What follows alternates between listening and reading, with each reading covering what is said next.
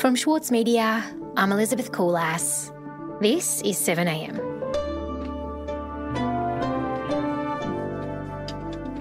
Following an inquiry into digital platforms, the government finds itself wedged between News Corp and the tech giants, with both sides lobbying heavily. Rick Morton on the battle to regulate the internet.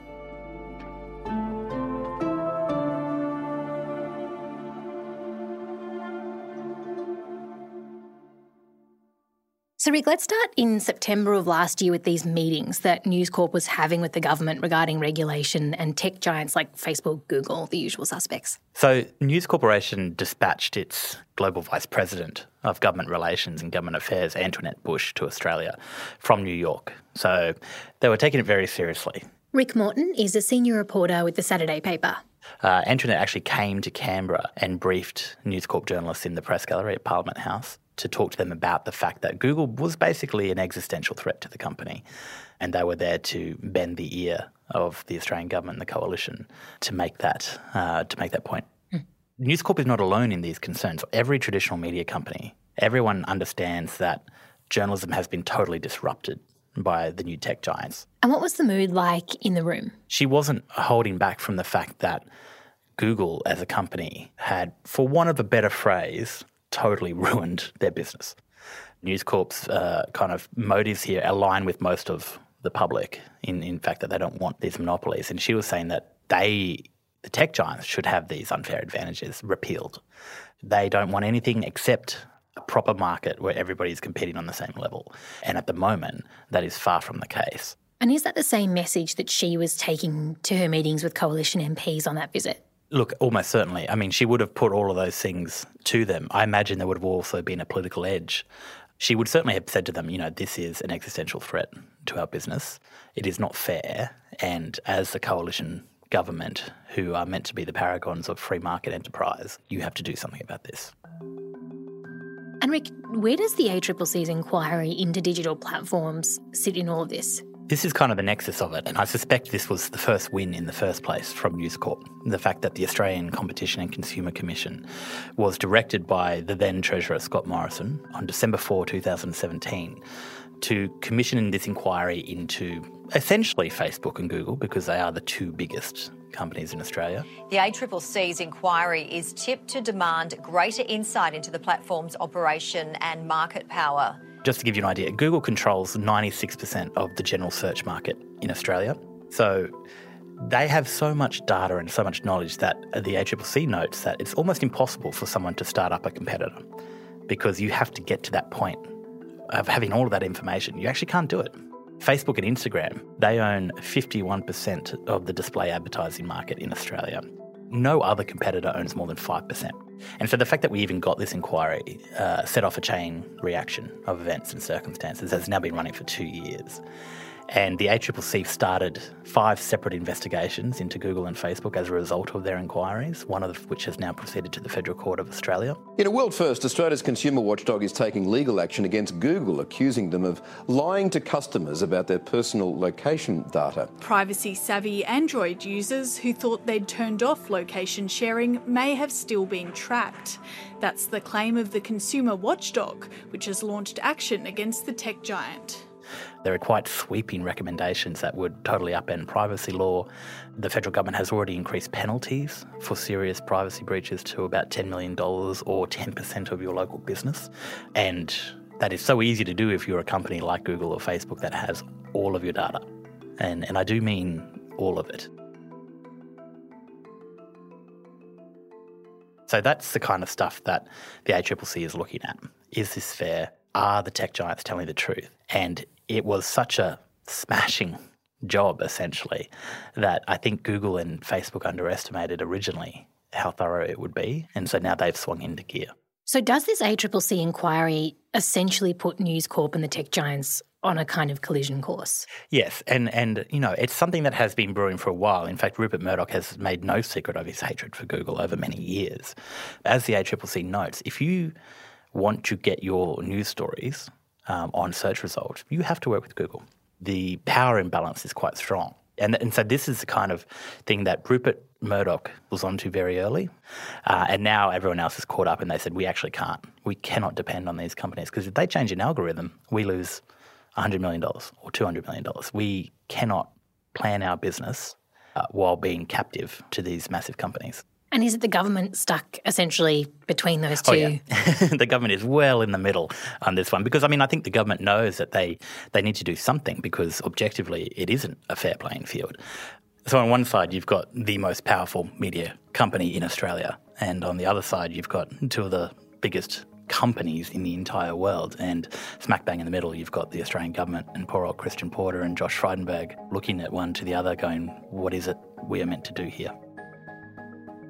We'll be right back.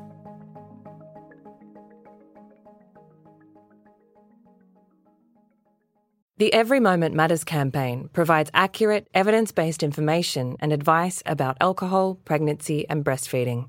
It has been created by the Foundation for Alcohol Research and Education and endorsed and funded by the Australian Government. Alcohol use during pregnancy can lead to fetal alcohol spectrum disorder, or FASD, a lifelong disability. So make the moment you start trying the moment to stop drinking. Visit everymomentmatters.org.au to find out more. For longtime editor Winnie Dunn, there were a few rules she followed when writing her debut novel. I really don't subscribe to writing for the sake of, you know, trauma dumping or getting your trauma out. That's what a therapist is for. Please, please go see a therapist. We're very pro therapy on yeah, Yeah, if that's no. if that's what you're using writing for. I'm Michael Williams, and on this week's very therapeutic episode of Read This, I chat with Winnie Dunn. Listen wherever you get your podcasts. Rick, how worried can these tech giants be about Australia? I mean, surely we're small fry in comparison to the rest of the world. Why do they care so much? You'd think their market in Australia wouldn't be huge, and it's not on the pure mathematics. You know, I think their revenue in Australia, um, which is what they've told the ACCC, is in the order of about $5 billion collectively. But to them, when they're making, you know, billions, $157 billion in revenue around the world, small change, right?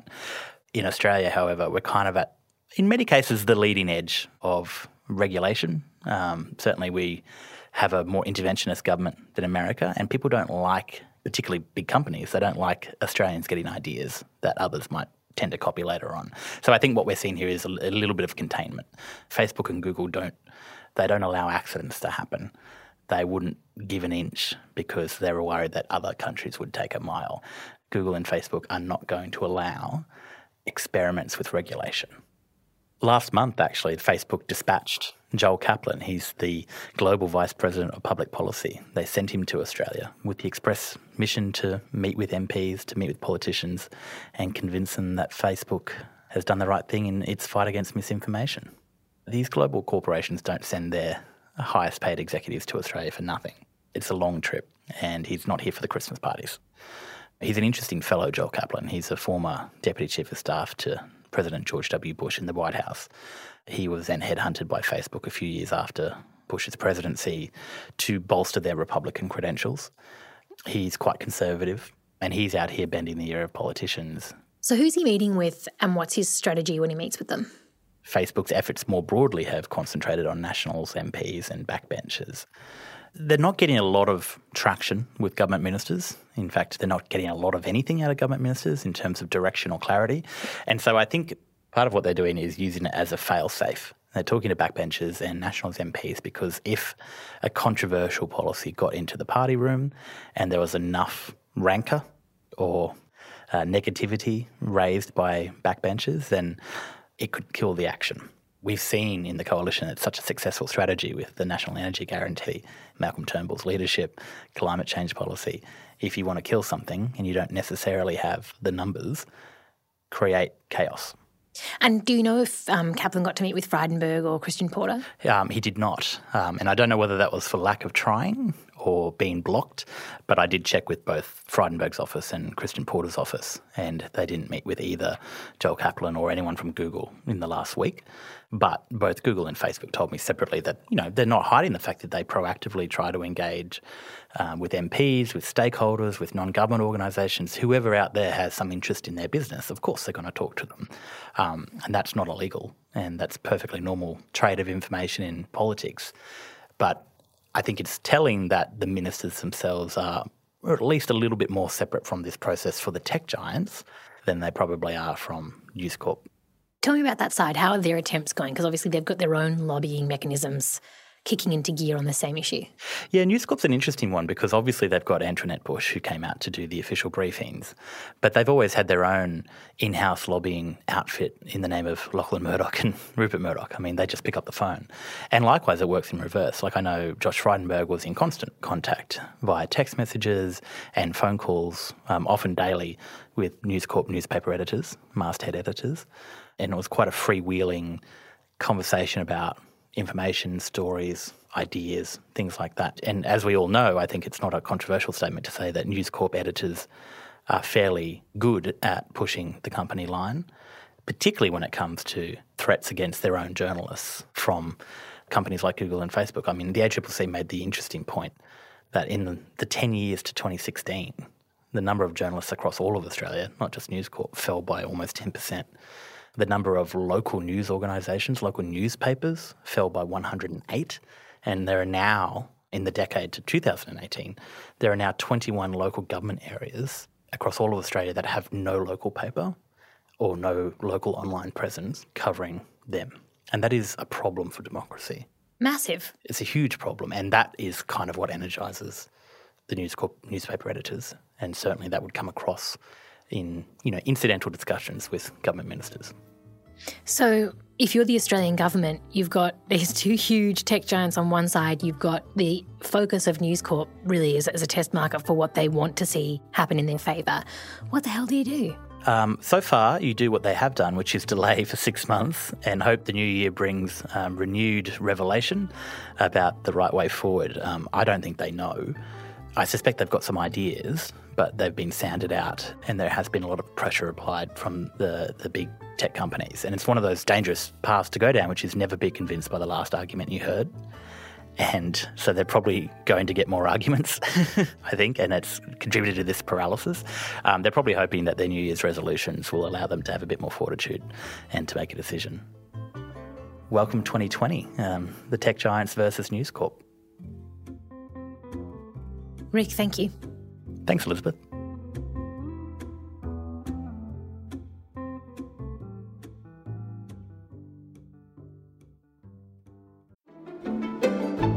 Join Richard Tognetti and the ACO for a bold and intrepid 2022. Featuring a live national concert season, their acclaimed on demand film series ACO's Studio Casts, and exciting programs from their new home in Sydney's Walsh Bay. Subscriptions now on sale at aco.com.au.